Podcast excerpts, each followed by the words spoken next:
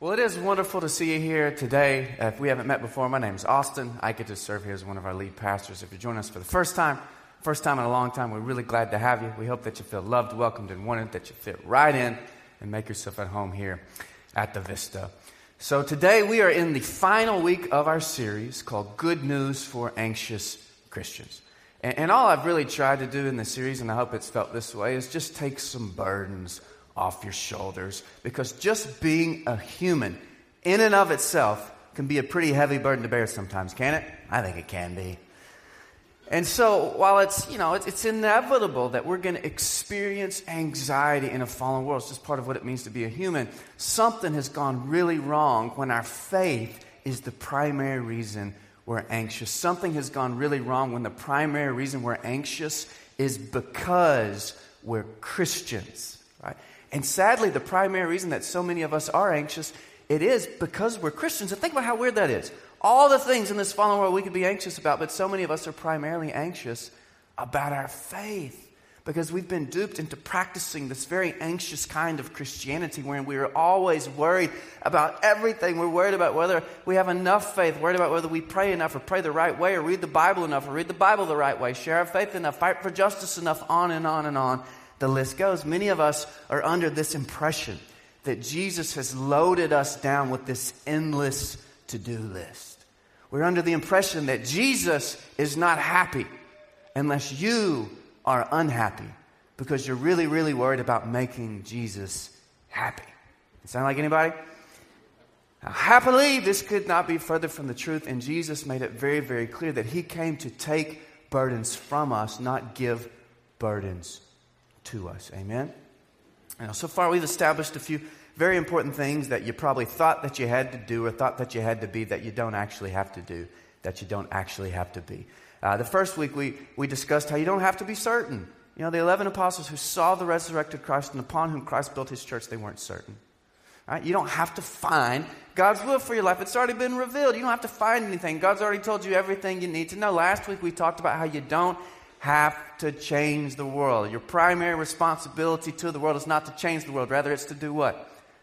Just be a good neighbor. Just start there. Just try to be a good neighbor. And today we're going to wrap the series up by talking a bit about how you don't have to be good. I'm going to start off with uh, making things very, very difficult for myself by acknowledging that the Bible, right, let's just be honest, it has a lot to say about the importance of goodness.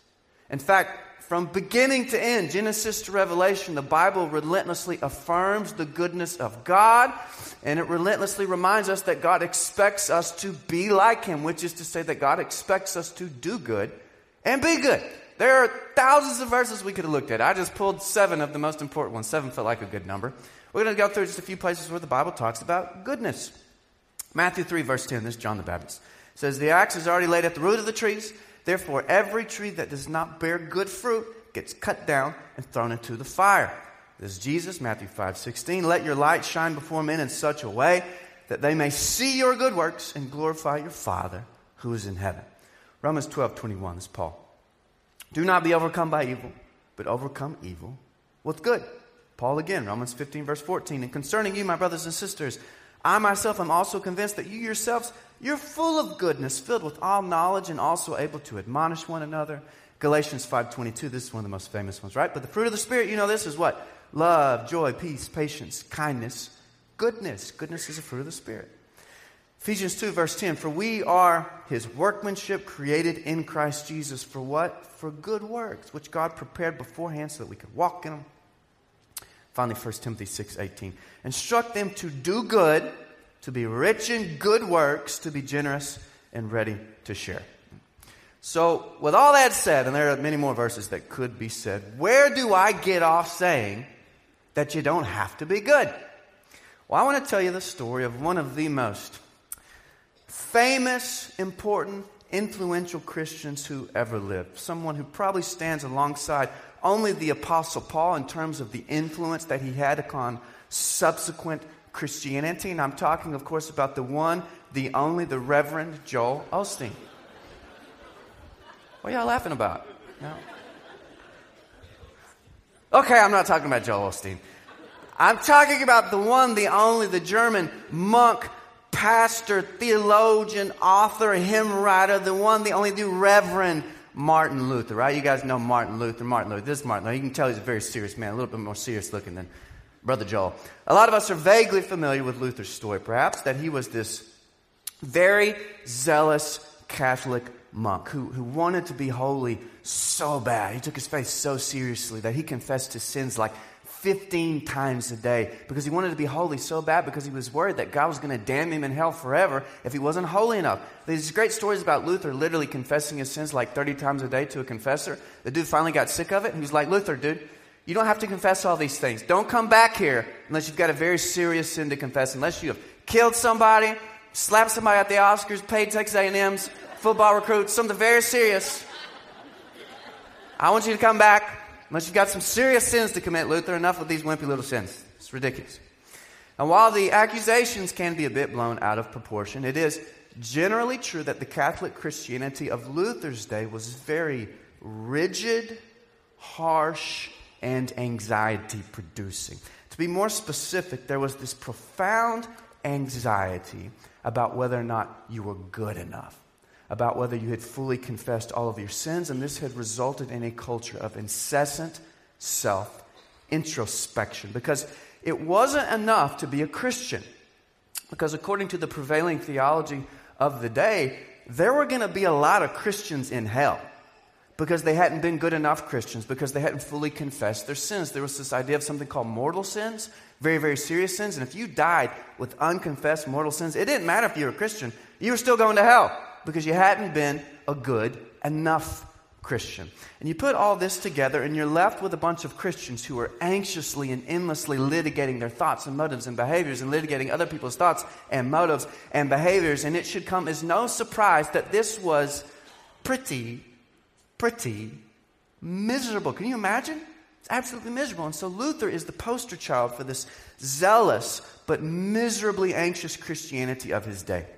It becomes very difficult to separate fact from fiction here because his story has taken on such mythic proportions. But what's clear is that at some point Luther has this breakthrough where he realizes that the good news of the gospel had mutated into the bad news that God would love you and save you if you were a good enough Christian. It wasn't enough to be a Christian, you had to be a good enough Christian. And I want to hit pause here and linger just a bit because it's so, so important that we understand how this happened, and even more importantly, that we understand how this still happens, how it is happening to many of us here in the room today. And so we've already established that the Bible, from beginning to end, is filled with these commands to do good and be good, with expectations to do that, which means that there's this powerful, like, moral zealot streak within the Christian tradition. Any of you know any moral zealots? Ah, oh, we know who you are. There's this powerful moral zealot streak within the Christian tradition. And again, that's a good thing. It's in the Bible, and, it, and it's a good thing because it can push us to be disciplined and faithful and holy. The moral zealot streak is a wonderful thing. But it can also be a really, really bad thing when it is not held in check, when it's not balanced by a whole lot of other really important things that are also in the Bible. So, to be more specific, while there is this moral zealot streak, this command to do good and be good within Scripture, it is always held in tension with the, I like to call it, don't you ever forget that you're a sinner who could never, ever, ever, ever, ever be that good streak within the Christian tradition. Right? And so within the Bible, you've got all these commands to do good and be good, all these commands to do that. But the Bible is also filled with reminders that you, even on your very best day, even in your very best moment, on your very best day, you're just not very good. We're going to look at a few places in the Bible where we're reminded that you're just not very good. Isaiah 64 6 this is a good one. He says, For all of us have become like one who is unclean and all of our righteous deeds, excuse me, are like filthy garments. Now, this, this phrase, filthy garments, it referred to the cloth that females would use when, you get it right, I don't need to fill in any more blanks there.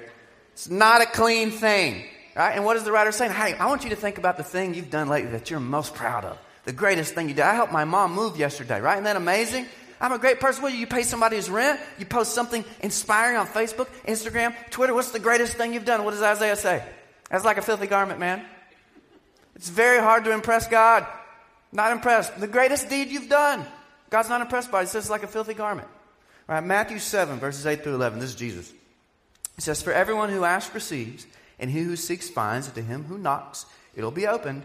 Or what man is there among you when his son him for a loaf of bread will give him a stone? Or if he asks for a fish, you will not give him a snake, will you? So if you then, being evil, know how to give good gifts to your children, how much more will your Father who is in heaven give what is good to those who ask him? Jesus, in no uncertain terms, says you're what? He, and he just says it in an offhand way. I love it. He's like, you know, because you're evil and stuff. Like, you know, duh, you are. Romans 3, verse 10 through 12. This is Paul. He says, That is written, there is none righteous, not even one. There is none who understands. There is none who seeks God. All have turned aside. Together they have all become useless. There is none who does good. There is not even one. This verse appears verbatim three different times in the Bible Psalm 14, Psalm 53, and Romans 3. It's as if God is like, hey, they're really going to need this one. Let's get it in there a few times, okay? Maybe in Psalms, that's a popular book in Romans. The two most popular books. We're going to put it in there a lot. And so think about this God and God's infinite wisdom decided to fill the Bible with commands to do good and be good. And yet, God, in His infinite wisdom, decided also to fill the Bible with reminders that you're just really not very good. And so, why would God do that? Why would God fill the Bible with these two things? One of the things that I've become increasingly convinced of as I get older is that tension creates growth. Right? Tension creates growth. Now, this is true across the board. It's true of our bodies. Right? If you want to have a strong, healthy body, then your muscles are going to need some tension at some point. You have to. You can't just sit around in, in your armchair all day. You're going to have to have some tension if you want to have a strong, healthy body. It's true of our politics. Because if everybody in the room thinks the exact same way, then we're going to develop some enormous blind spots because we're missing those voices that will see and say the things that we don't naturally see or say. Tension creates growth, but humans mostly do not like tension. And so instead of seeing tension as a really important part of our health and growth, we tend to see tension as a problem that we need to solve. We see tension as a nuisance that we need to get rid of. And so you know how it goes. Working out sucks, I'm not going to do it. Be easier if I just got a divorce. Everything would just be better if everybody thought exactly like me and all the politicians voted exactly the way I did. Have you heard that one before? Hmm. I'm a bit skeptical of that. History makes me a bit skeptical of that.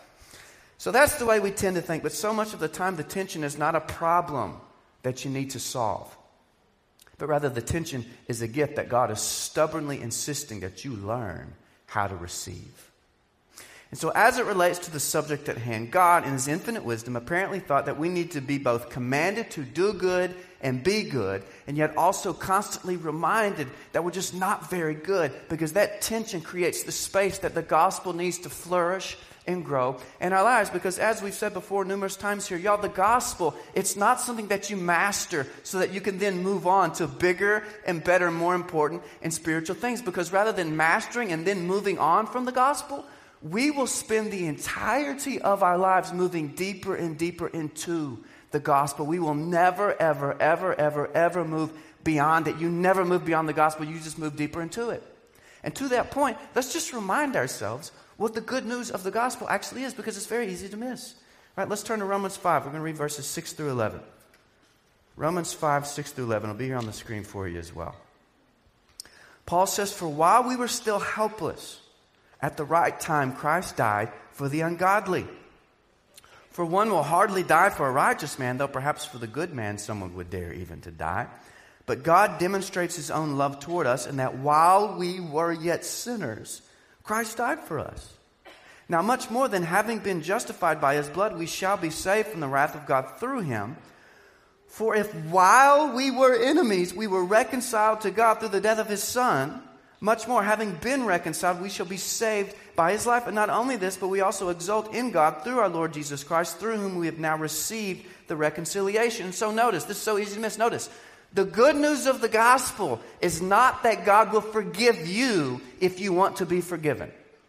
Right? It's not that you raise your hand and you say, Hey, God, I'd like to be forgiven. God says, Okay, I'll grant it. No, rather, the good news of the gospel is that you were forgiven before you could have ever even dreamed of asking for it. Right? There is not an unforgiven person on the face of the planet. There will never be an unforgiven person. Now, can you receive that you've been forgiven? Well, that's on you, but on God's end, there is nothing left to be done. God's not waiting around for you to forgive you. And notice the good news of the gospel is not that God will reconcile himself to you if you decide that you first want to be reconciled to God. That you raise your hand and you say, Hey, God, I think I'd like to be your friend. And God says, Okay, I'll allow it. I'll be your buddy. No, what, is, what does Paul say here? You were reconciled to God when? While you were God's enemy. Right? That's when you were reconciled to God. You brought nothing to the table. There is nothing you could ever do to deserve your seat at the table. There is nothing you could do to ever deserve keeping your seat at the table. God is incapable of ever owing you anything. And yet, God has freely chosen to give you everything. That is the gospel. All that to say, Scripture is very clear that while God's faithfulness to us will create goodness in us, the fruit of the Spirit, your goodness is not a prerequisite for God's faithfulness. Okay, the only prerequisite for God's faithfulness is God's faithfulness. It has nothing to do with you. And this is literally Christianity 101. So you would think we would have it down. But in my experience, we mostly don't, which is why the greatest threat to the gospel will always be Christians. Sometimes people ask me, Austin, what do you think the greatest threat to Christianity is? And I'll always tell them, probably me. That's the way I tend to think about it. It's probably me. And here's what I mean. Somewhat paradoxically, our attempts to maintain the purity of the gospel often cause us to water the gospel down. I'll use myself as an example. I was 16 years old when God really got a hold of my life.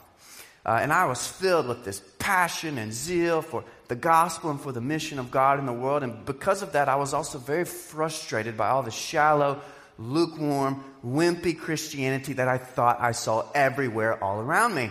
And so um, there was this point in high school when I approached my youth pastor and I told him that I wanted to start a new Bible study a Bible study called, this is very, very embarrassing. We were going to call the Bible study the deep end, with the implication being that what he was doing was the shallow end. Um, luckily, though, God had gifted him with me so that I could make sure everybody was deep. Deep, according to me. Will probably come as no surprise that I was very insufferable back then, even more so than now. And God has, I hope, since humbled me by helping me to see that my frustration with like lukewarm, watered down Christianity, it was causing me to water the gospel down, only I was doing it in a different way. Because the moment you forget that your goodness is not a prerequisite for God's faithfulness, the moment you forget that you don't have to be good, the moment you forget that you are, in point of fact, not good, then you have watered the gospel down just as much as people who treat God like their cosmic butler. Right? Because mean, ungracious, self righteous Christianity is just as watered down as lukewarm, cultural, country club Christianity. They just use different ingredients to water it down. They dilute it with a different mixer, okay? One waters the gospel down with what Bonhoeffer would call cheap grace, but the other waters the gospel down with ungracious grace. And they're both watering the gospel down. Think about it like this. If there was ever a human who was just a great person, it's probably the Apostle Paul, right? I mean, what a guy. What a guy. And yet, do you remember what Paul had to say about his own goodness? Now, this is 1 Timothy 1, verse 15. I love this. He says, Hey, this saying is trustworthy and it deserves full acceptance. Christ Jesus came into the world to save sinners, and I am the worst of them. I'm the worst of them. And I really don't think that Paul was being hyperbolic here. Y'all, I think that Paul was so humbled by his sin that he genuinely believed that he was the worst sinner on the planet. And yet, notice, Paul didn't find this shameful. Do you notice that? Paul didn't find it shameful. Instead, he found it liberating. because it meant that he could stop exhausting himself in this pursuit to be good enough because he could just accept that he wasn't and then joyfully move on because his faith was now in God's goodness and not his goodness. And so whether he was good enough was now a very uninteresting question. It was very beside the point because Paul has made his peace with I'm not good enough, but it's really not about that. And this is so liberating. And I've shared with y'all before, um, we pastors, we sometimes feel this very weird, usually unspoken expectation to be like the best. Know, we're supposed to be like the best people in our churches, the best people in our communities. We're supposed to have the best marriages, the best kids. Y'all know that's not true. Uh, we're supposed to have we're supposed to have the best faith. We're supposed to be the best, the best. We're supposed to be the best. That's our job is to be the best. And I've always really struggled with this expectation because y'all, I'm just not very good. Ask anybody who knows me. I'm just really not very good. I made a five-year-old cry in a t-ball game two weeks ago. It's true story. He got thrown out at first. And he was very, very sad about it. And so I saw a pastoral opportunity. And so I looked into his sad, tearful eyes and I whispered just quietly enough so his mom couldn't hear it in the stands. And I said, Maybe that'll teach you to practice harder. hey. And he cried. And I felt so happy inside because I had made my point apparently. I know y'all are thinking, like, I'm not going to let Austin coach my kid. To be clear, to be clear, it was my son who I made cry, and it was my wife who I was trying to avoid getting in trouble with, but I'm just not a very good person. All that to say, Paul helped me understand that I'm not your pastor because I'm good. I'm really not. I, am not your pastor because I'm the best. Y'all, I am your pastor because I'm the worst. That's why I'm here so that you can have a constant reminder that you have no excuse, okay? That's why I'm here, so you can have a constant reminder that if God could use somebody as bad as me, like seriously, I'm not, I'm not being, I'm just not a great person, then you don't have any excuse. And so let's end with this. All of us desire acceptance. All of us. And we mostly want to be accepted because we're good. Now, what you want to be good at might differ, but we all want to be accepted because we're good accepted because we're good thinkers, good leaders, good parents, good listeners, good friends, good looking, good Christians.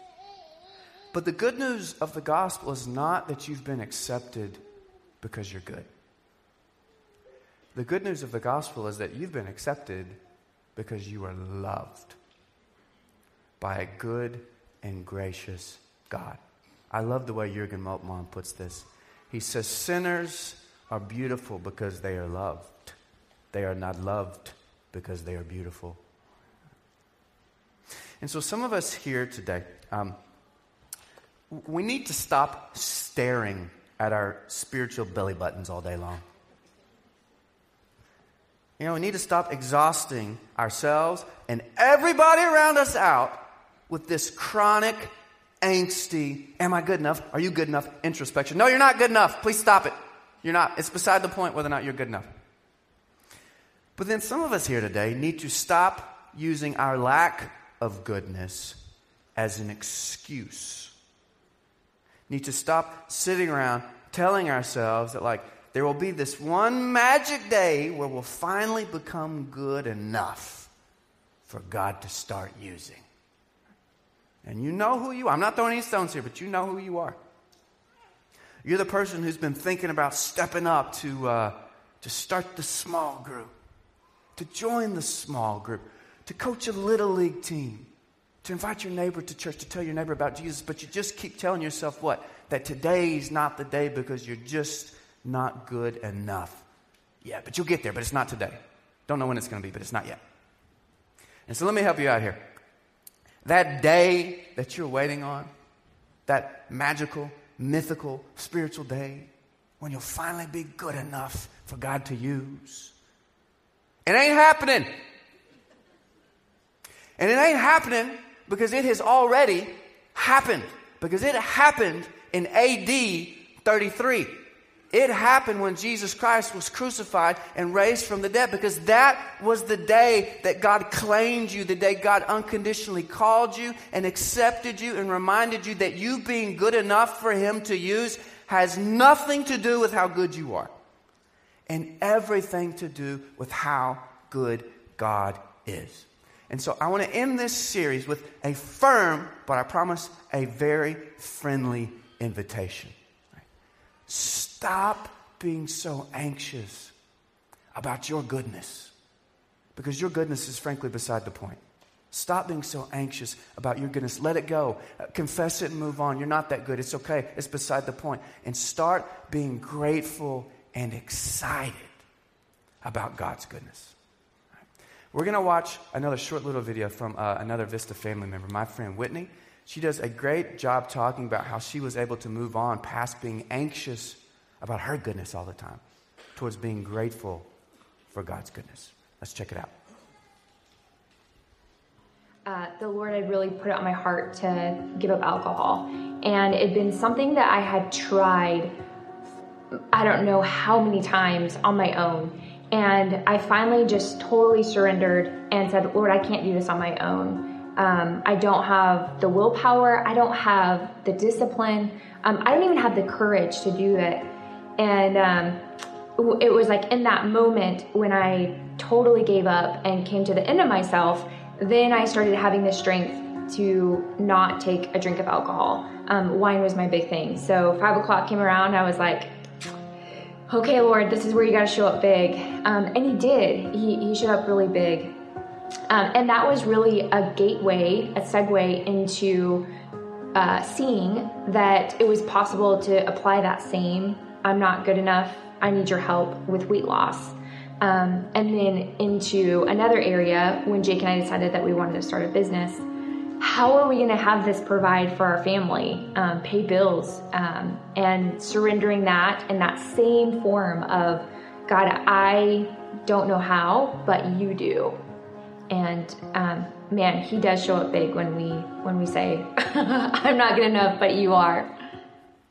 I love that last line. I'm not good enough, God, but you are. Right, and that's what the gospel looks like in action. I'm not good enough, but that's beside the point. My goodness is utterly antiquated. I'm not good enough, but God, you are.